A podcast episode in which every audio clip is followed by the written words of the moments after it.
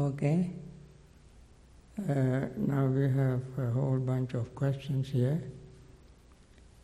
Uh, I pick them randomly, no any particular order, and try to answer as much as I can.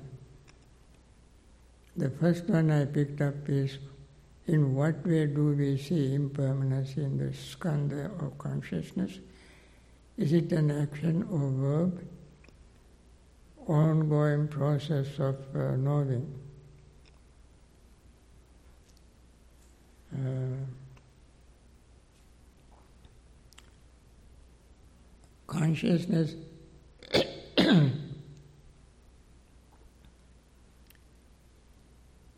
arises uh, depending on two things. Uh, that is, uh, objects and senses. For instance, when we see an object is present in, in front of us, uh, eye is present, eye is present, I open eyes, object is there, that instant consciousness arises. And then we know the consci- the we, we identify making the uh, separation between senses and sensory objects is uh, the duty of consciousness. Similarly, uh, that therefore that consciousness is called eye consciousness. Similarly, when sound is present and the ears are in good shape, it's not defective, then ear consciousness arises. And so forth, nose consciousness, tongue consciousness, body consciousness, and mind also, uh, when it is, uh, when we are uh, unconscious, when we are asleep or uh, the mind is not uh, active, uh, then we cannot here have mind consciousness. Mind also has uh, two aspects the mind as an element, as well as it has another function. Uh, the active part is consciousness. But the mind itself, in itself, is an element. Therefore, it is called mano dhatu, mano vijnana dhatu. so, consciousness arises momentarily depending on the particular object. And therefore, it is not uh, present all the time uh, as ongoing process, but it, it arises and passes away.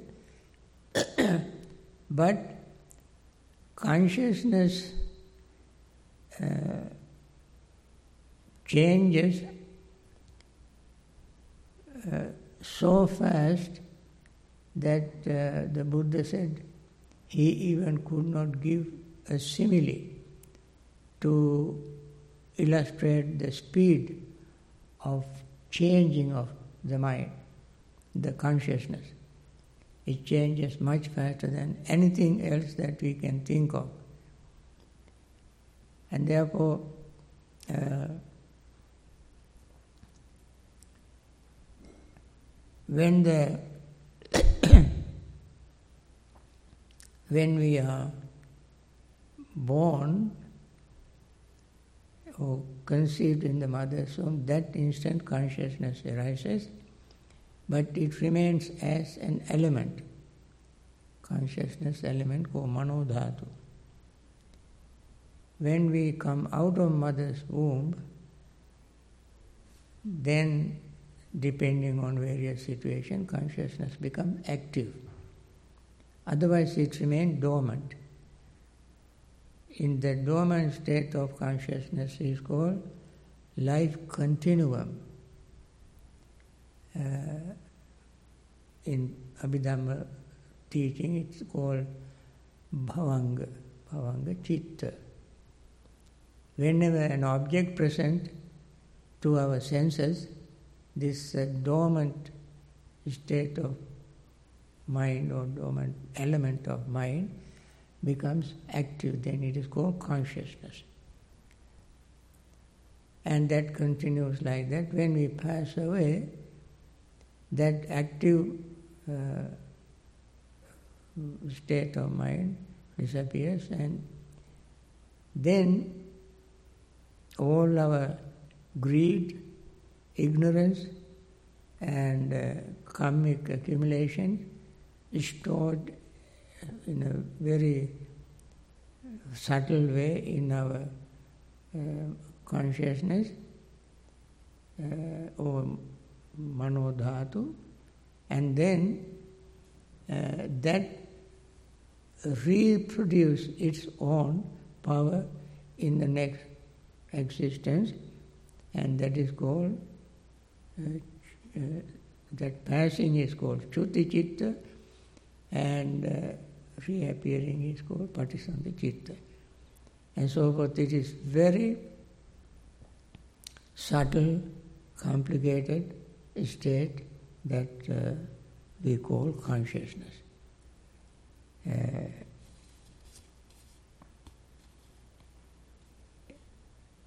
okay.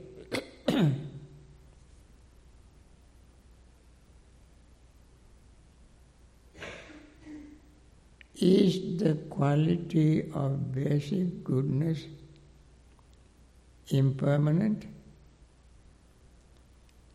Yes, uh, even the basic goodness uh, is subject to uh, defi- be defiled and uh, it will be pure, it can be purified and then it becomes impure and we uh, what our consciously what we consciously do is to keep it in a, a clean shape uh, without letting adventitious defilements defile this uh, good nature in our mind.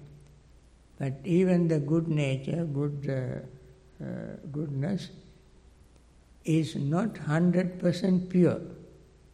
It is subject to change, subject to defile, and therefore uh, it does not stay the same all the time, subject to change. Though impermanence is uh, impermanent affects everything as I mentioned earlier.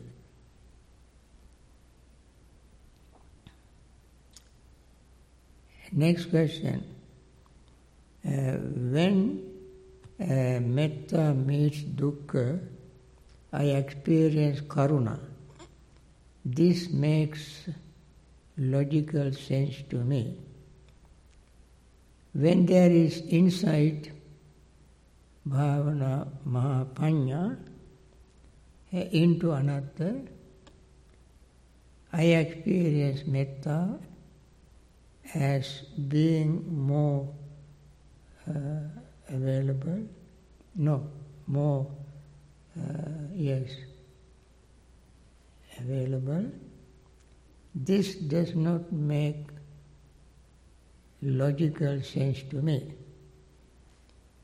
Um, okay. Do you have thoughts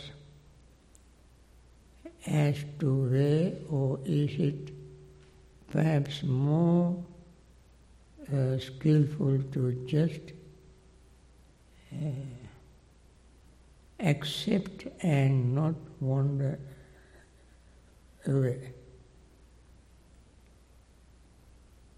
Okay.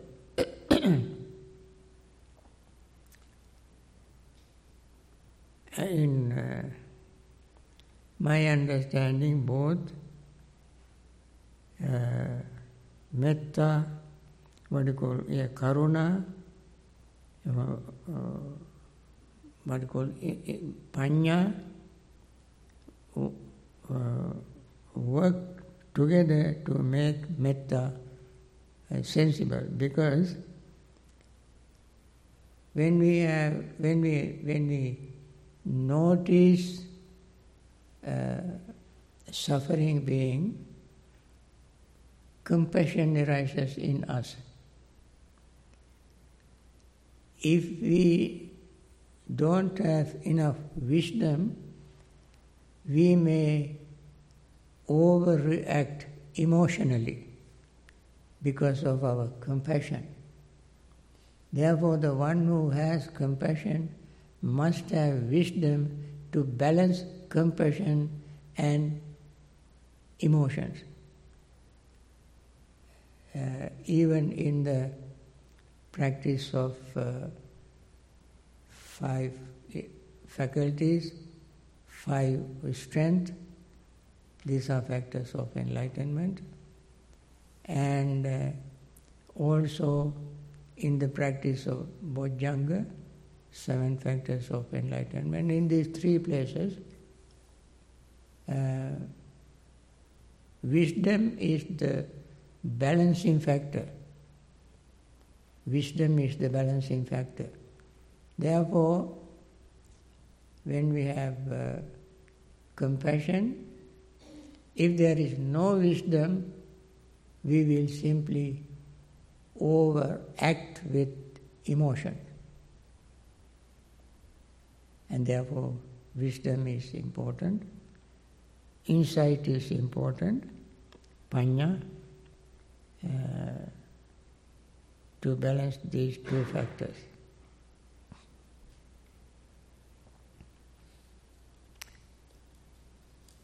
another question. The world changes fast, impermanent. How should the modern Buddhism adapt in order to reach, help more people? I think um, it's a very, it is also a good question. All questions are good. This is particularly referring to the core teaching of Buddhism.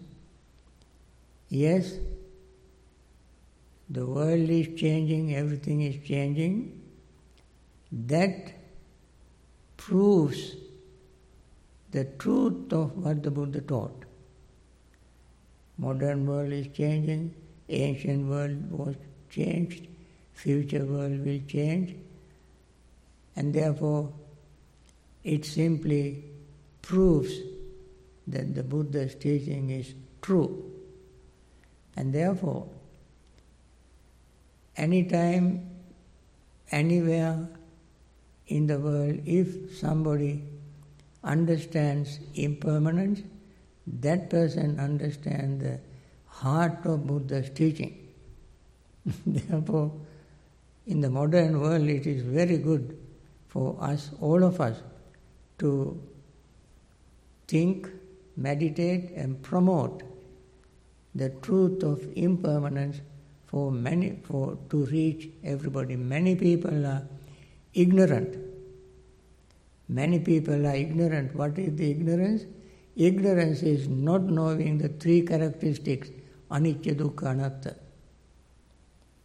They are ignorant. That is why they do many unwholesome things. If they know impermanence, then uh, they will refrain from doing uh, many unwholesome things deliberately. If somebody have something happen inadvertently, uh, that also is a part of ignorance. So we have to in order to remove ignorance from people's minds in the today world, modern world, we must teach impermanence. And if somebody notices impermanence, then that is directly related to the main teachings of the Buddha, impermanence. As I mentioned earlier, in the, the Buddha simile, that simile is very good simile. I don't think you remember all of them because I said so many things. Uh, let me repeat the simile once again. When the sky is clear of all clouds, very bright anytime, summer, winter, or autumn, or anytime. When the sky is very clear, the light spread, sunlight spread everywhere.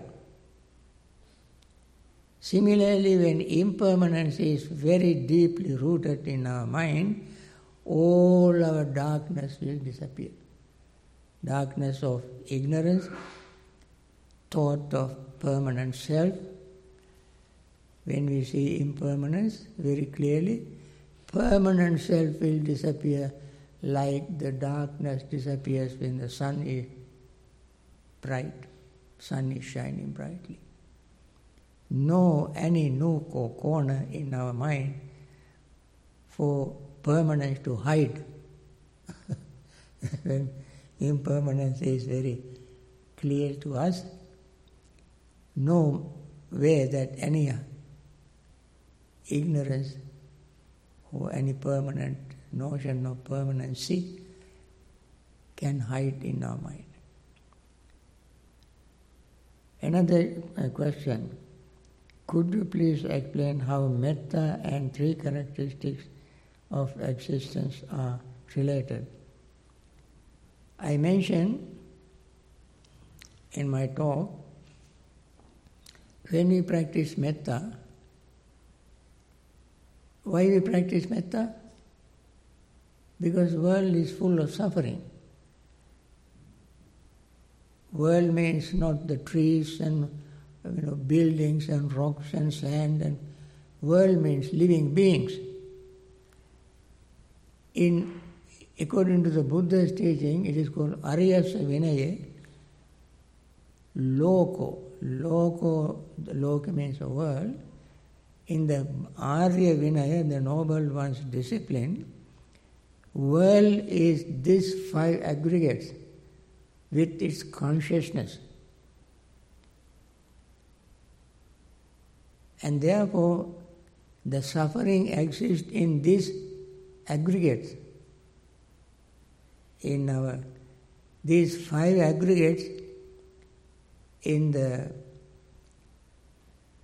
Buddha's teaching, especially in dependent origination, and uh, Dhammacakkappavattana Sutta and so on, Buddha called it Dukkha Khanda.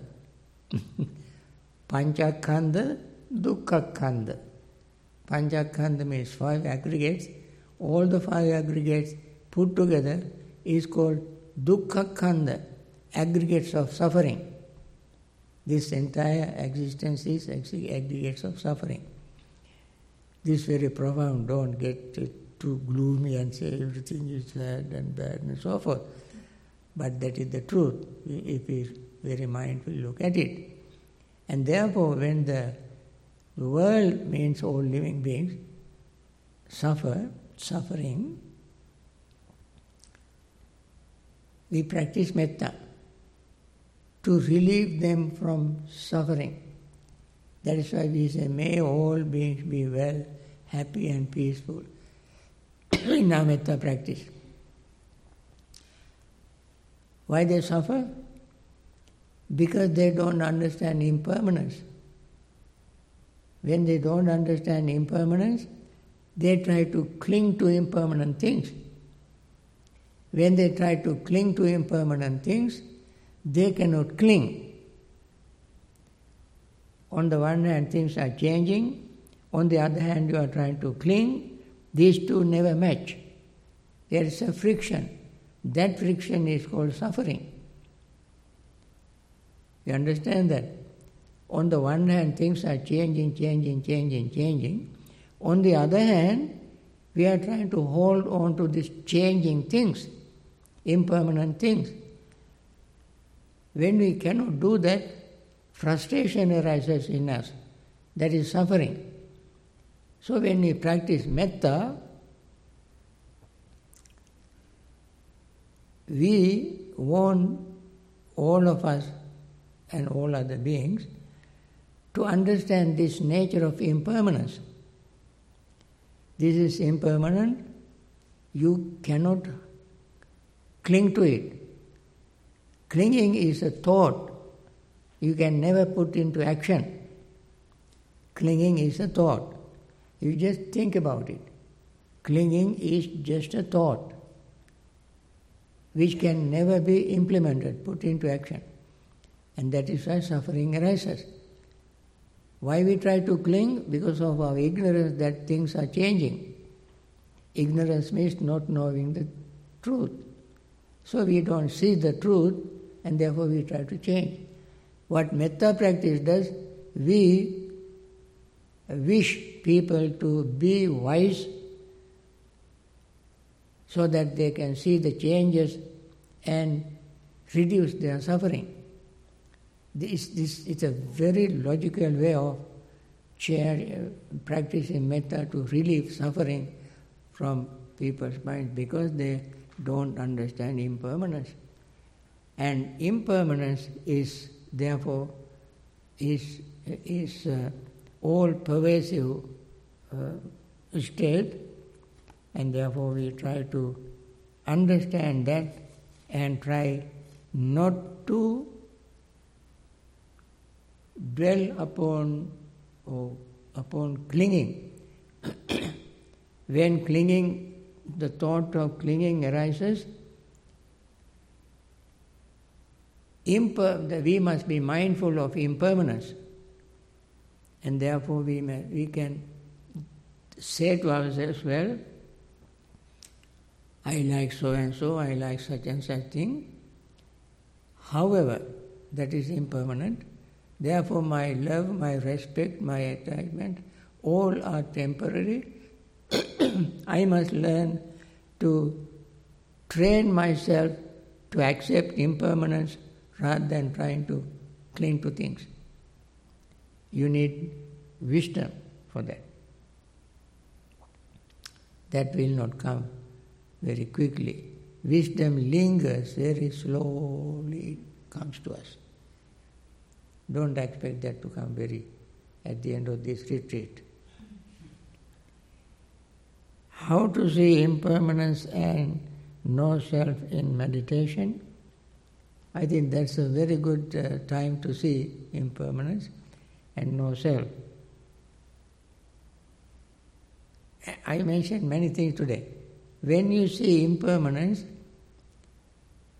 very honestly, in the most subtle way, you know how we happen, how it happens. At the beginning, we experience impermanence in a gross level. Gross level. Breath is coming and going, coming and going. That is that is the awareness of gross level of impermanence. As the breath becomes subtler, awareness of impermanence also becomes subtler. When breath becomes more subtle, our awareness of impermanence is at the peak. That means we become aware of the subtlest level of impermanence. Until we reach the subtlest level of impermanence, we cannot see selflessness. That is what happened to those, uh, that story I mentioned. Venerable Kondanya pays total attention to the Buddha's teaching and he saw the subtlest moment of impermanence and attain enlightenment, at least first level. In the other story of Khemaka, Khemaka has done much homework and has attained the third level of enlightenment, still he had the notion of self, notion of self, which he could not find any of his aggregates, but it was lingering in his mind. The moment he saw impermanence in the subtlest and deepest way, then that notion of impermanence vanished and attained liberation. This happens in meditation.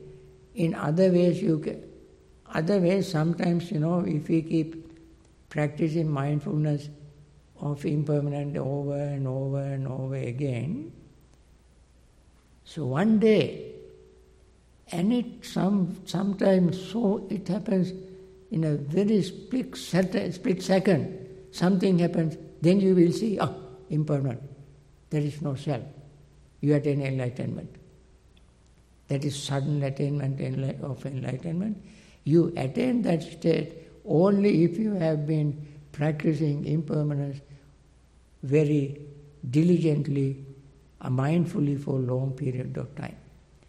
So the moment you see impermanence very clearly, deeply, that moment the notion of permanent self will disappear.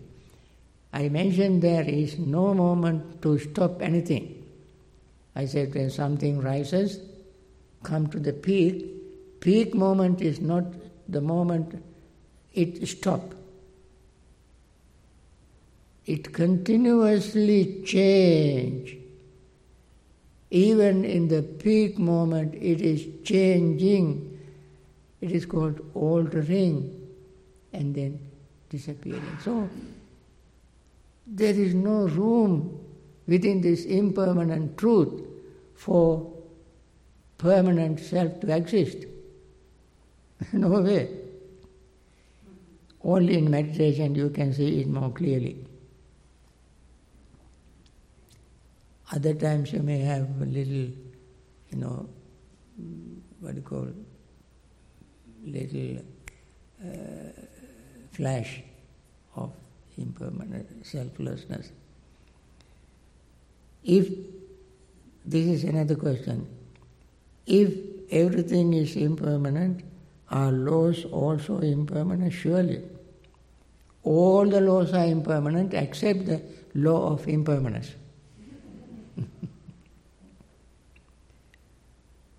law of gravity, karma, dharma,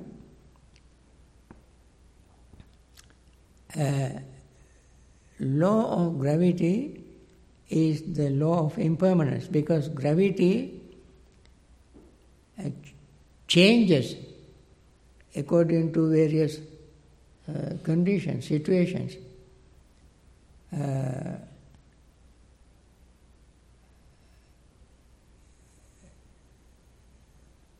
I cannot explain it scientifically because I don't know science.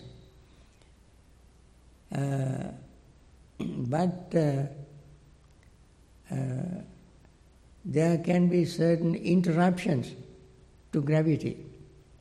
You remember when uh, Galileo tried to prove that iron or cotton drop to the ground at the same time, he cannot prove because he did not take the variable factor into consideration. Only when the moon, when the rocket Apollo, whatever in 1969, reached the moon, then the Neil Armstrong was able to drop a piece of cotton and iron, and then it fell on the moon simultaneously because the variable factor was not there. So gravity has certain uh, obstructing variable factors. But for impermanence, there is no such, such obstructing factors. Impermanence is impermanent. Law of Dhamma is impermanent. I mentioned earlier law of Dhamma, uh, law of karma also impermanent because there are many factors that uh, change the karma, many factors. Uh, and therefore, those factors uh, change the way, the, the law of karma. Upadhi uh, or uh,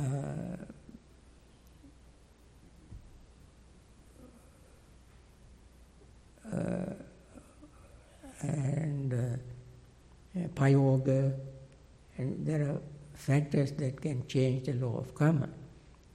uh, for instance, uh, while the karma is still powerful, somebody keeps practicing.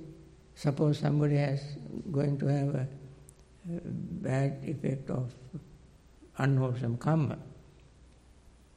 Some reason, for some reason, he meets a uh, good kalyana mitra, good friend. He teaches him Dhamma, and uh, this person will follow his instruction, follow the Dhamma, and then attain full liberation. Then, even though the karma's effect still is remaining, he attains full enlightenment. And uh, in that life, part of the remaining karma may affect him, but not in the full force because he already has attained liberation. so there are various things to change it. But law of Dhamma, law of uh, impermanence doesn't change.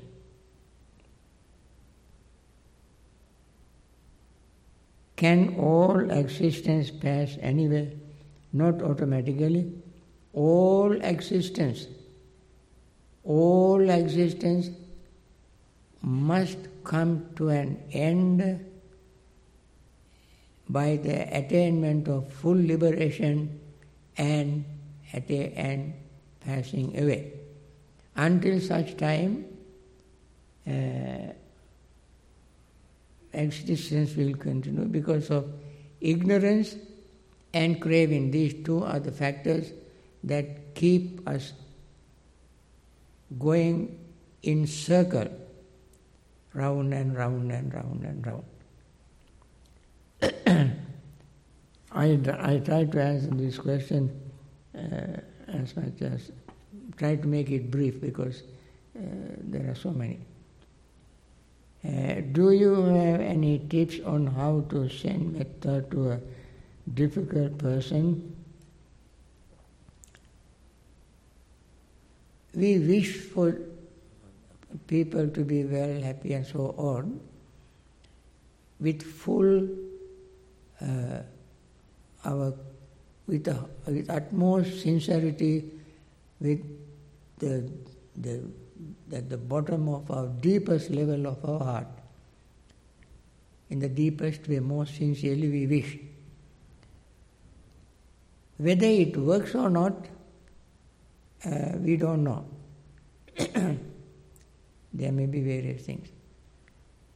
And therefore, wishing people in difficult situation, uh, wishing them well, peaceful and happy and so forth is a very good practice for us to do. But whether it happens or not, uh, in that way is uh, there's no guarantee. Metta practice works for the one who practices it. And therefore, uh, wishing anybody uh, well, happy, and so forth is a very good practice. Uh, next question. If life is impermanent, is the purpose of life?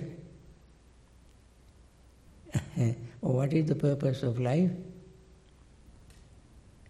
so, The purpose of life is to understand impermanence.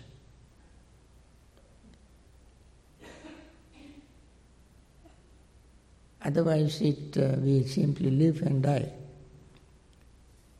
Uh, we as human beings have uh, wisdom, insight, capacity to think. And uh, since life is impermanent, we do all the best wholesome things to liberate ourselves from this impermanent repetition, impermanent uh, life, repetition of impermanent life. End by liberating from greed and ignorance. That is the purpose of life. In all these years of uh, uh, being a monk, have you come across uh, uh, somebody who has uh, practiced the Buddha's teaching and become an arahant? I have not come across any arahant, but I have come across uh, individuals who are much above normal uh, level.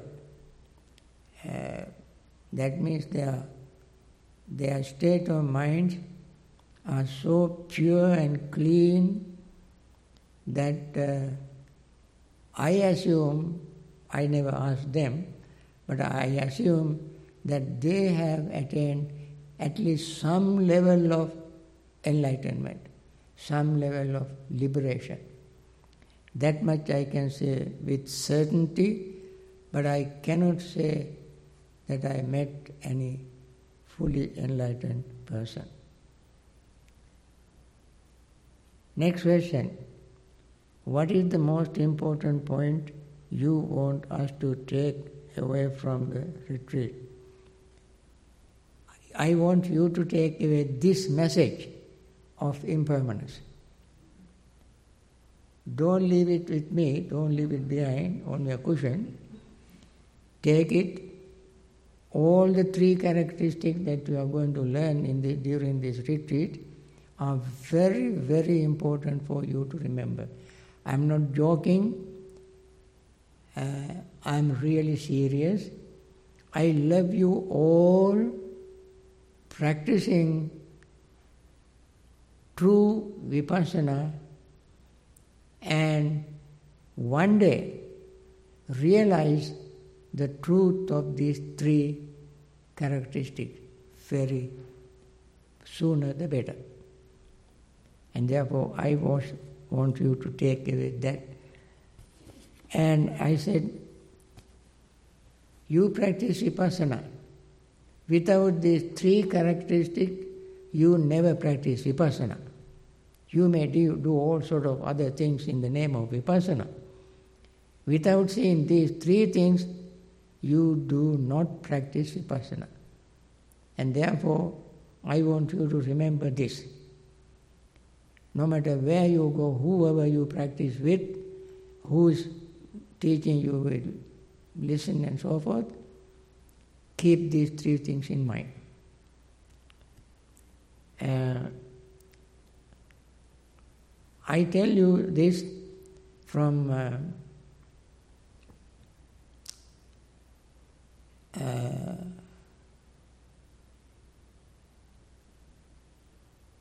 Seventy-two years meditation practice. I started meditation when I was twenty years old. Now I am going to be ninety-two. All these years I practice meditation.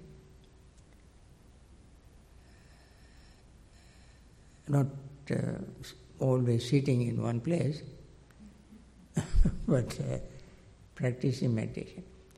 From all these rich experience, this is not a joke, friends. Meditating so many years in life is the real blessing, real blessing. With this rich experience, with confidence, I tell you, remember impermanence, unsatisfactoriness, and selflessness as the key practice of vipassana meditation.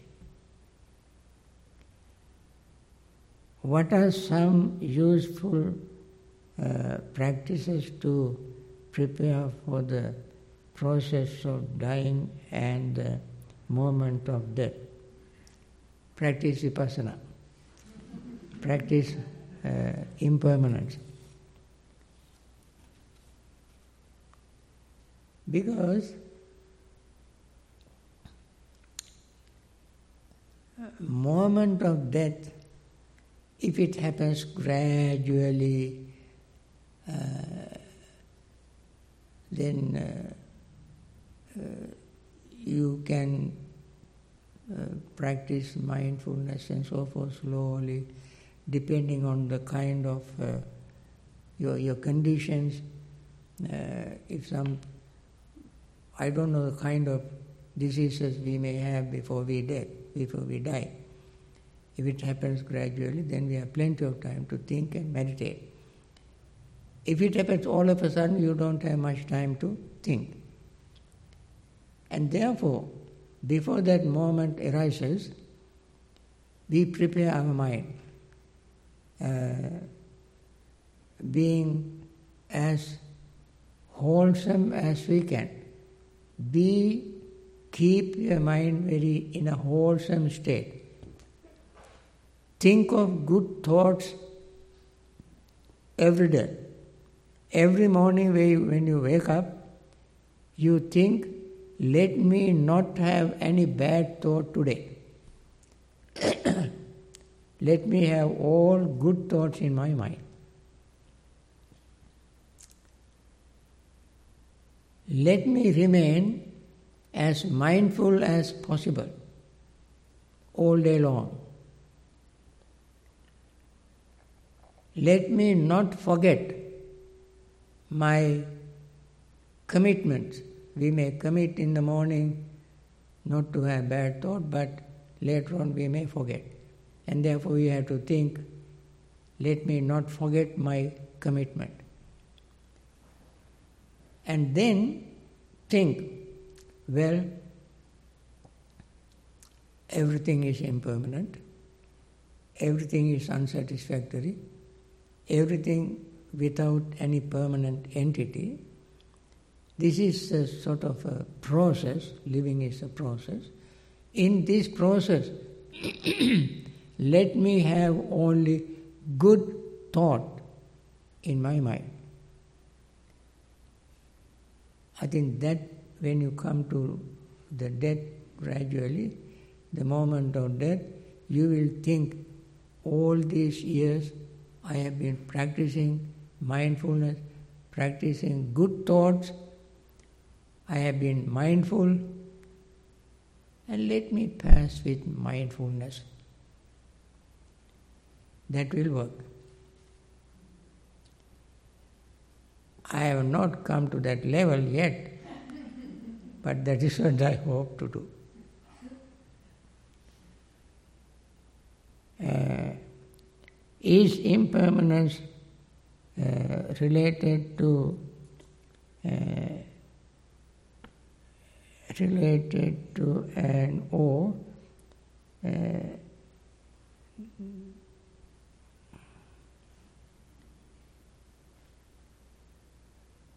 the sense as the flux and transformation of energy and uh, material's interest in all physical and biological processes. Okay. Is impermanence uh, related to uh, what is this word? Can you see this word? There's a this word related to and yeah, so it's related to and slash or. Ah, slash. And slash or. Okay. I see. And or the sense as the flux and transformation of uh, energy and uh, material materialist interest in all physical and biological processes.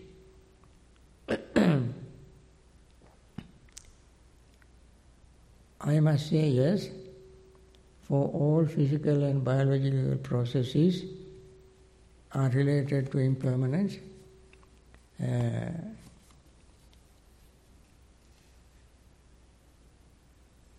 we know, uh, for, for instance, chemicals. When we are sick, for instance, I just happen to think of it right now. When we are sick, we take some chemical called medicine in the in various forms, pills, uh, liquid, injection, and so on. And they must change in our body in order to change us from sickness to wellness. In order to bodily chemistry must change along with the changes of uh, uh, chemistry we take from in, in various forms, pills or liquids and so forth. Chemistry in that must change, chemistry in the body must change in order to make us well. And therefore change is important things in both cases, medicine as well as the, the sickness. And therefore in that case it is uh, related to chemistry, physics, and biology in one. in one, this example. And therefore, imper- impermanence is affected in all this. Do you ponder the five uh, permanencies daily? That's a very good question. Yes, I forgot to mention it. Uh, five, uh, what you call aggregates, uh, change. And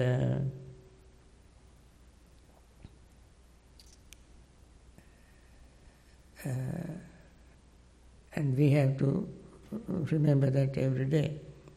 They seem to be the essence of impermanence. Yes, that is true.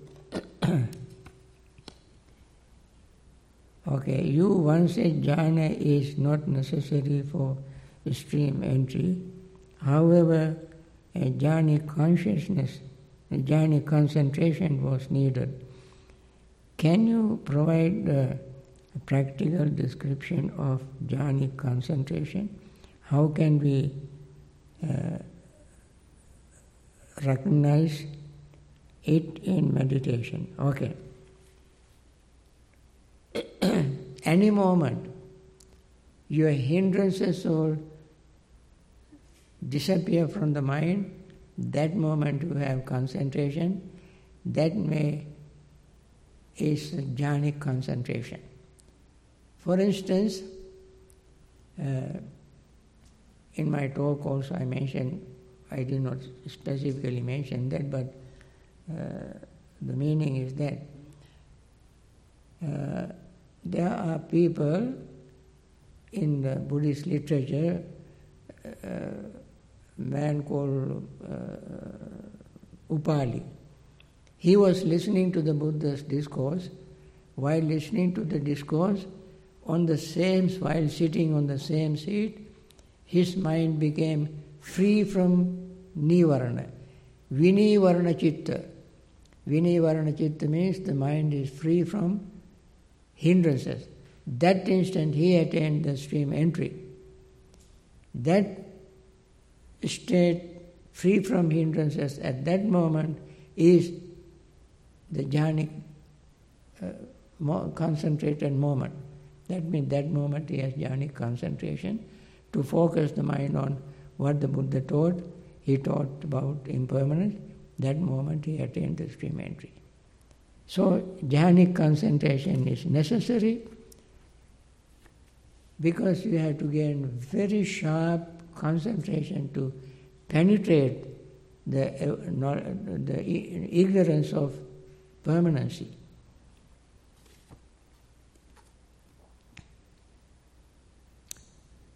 If we feel a very, uh, very strange emotion, very strong emotion, uh, should we change our focus from the breath to the emotion?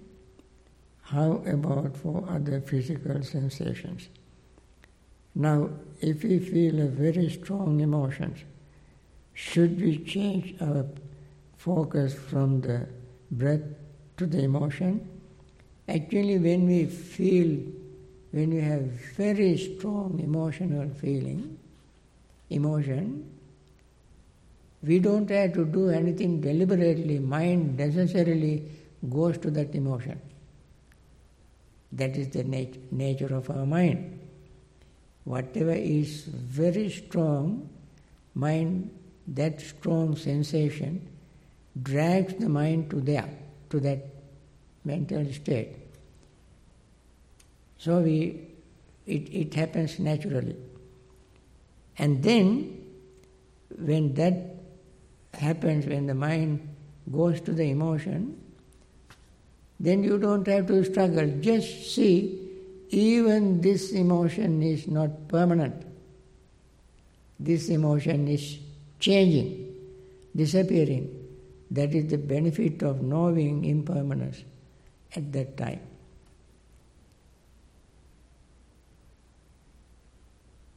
If other physical sensation arises, mind naturally goes there.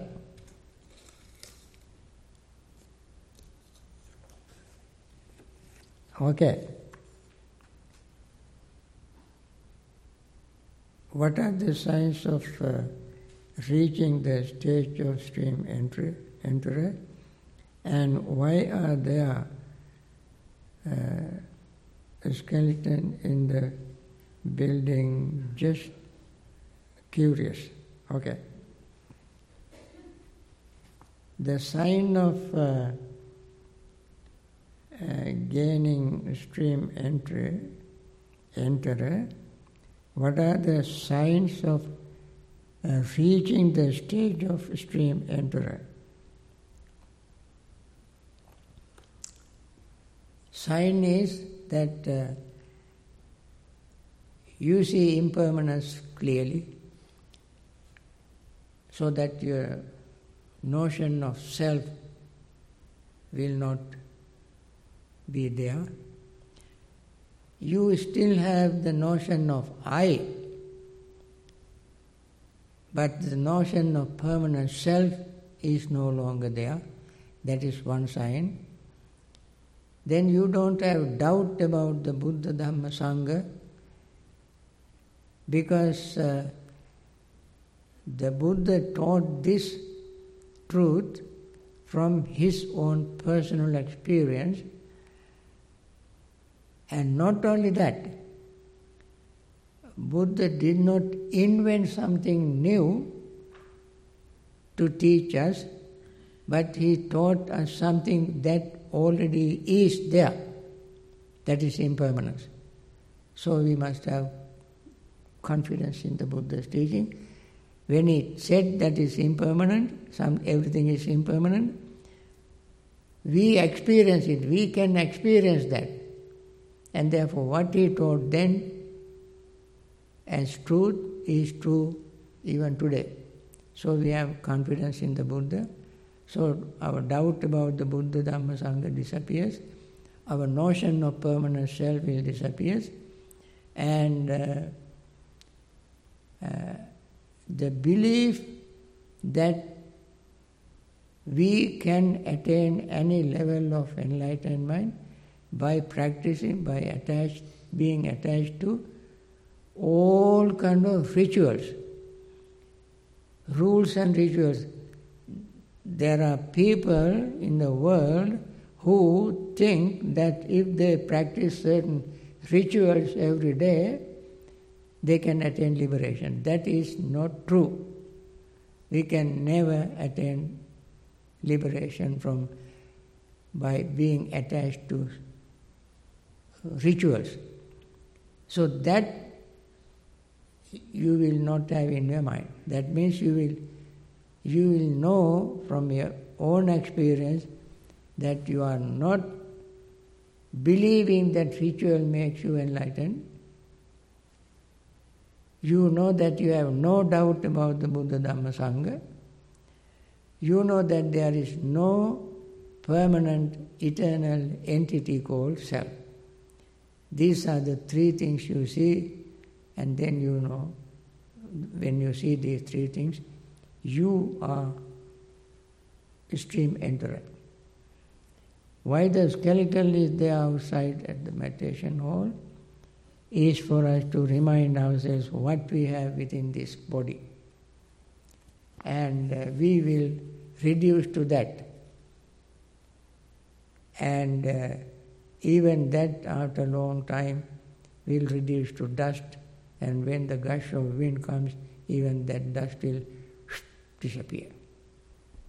In order to remind us that situation of that nature of this life, we have it there. You know, sometimes adults seeing that are scared of it. When children come, they go and count the bones and they like to play, they don't have that fear. Okay, the last question Can an animal become enlightened? Not as an animal. If animal evolved gradually, slowly to human level, then that animal can attain liberation. What is the difference between a human and animal in this regard? The human has so much potential, power, and ability to develop wisdom and so forth and so on. Animals don't have any of those things except uh, propagate their species and have greed and ignorance and so on. I think that's enough for tonight, uh, answering questions. And uh, thank you very much for writing very clearly. And I hope you continue your practice. And uh, I must say good night to everybody.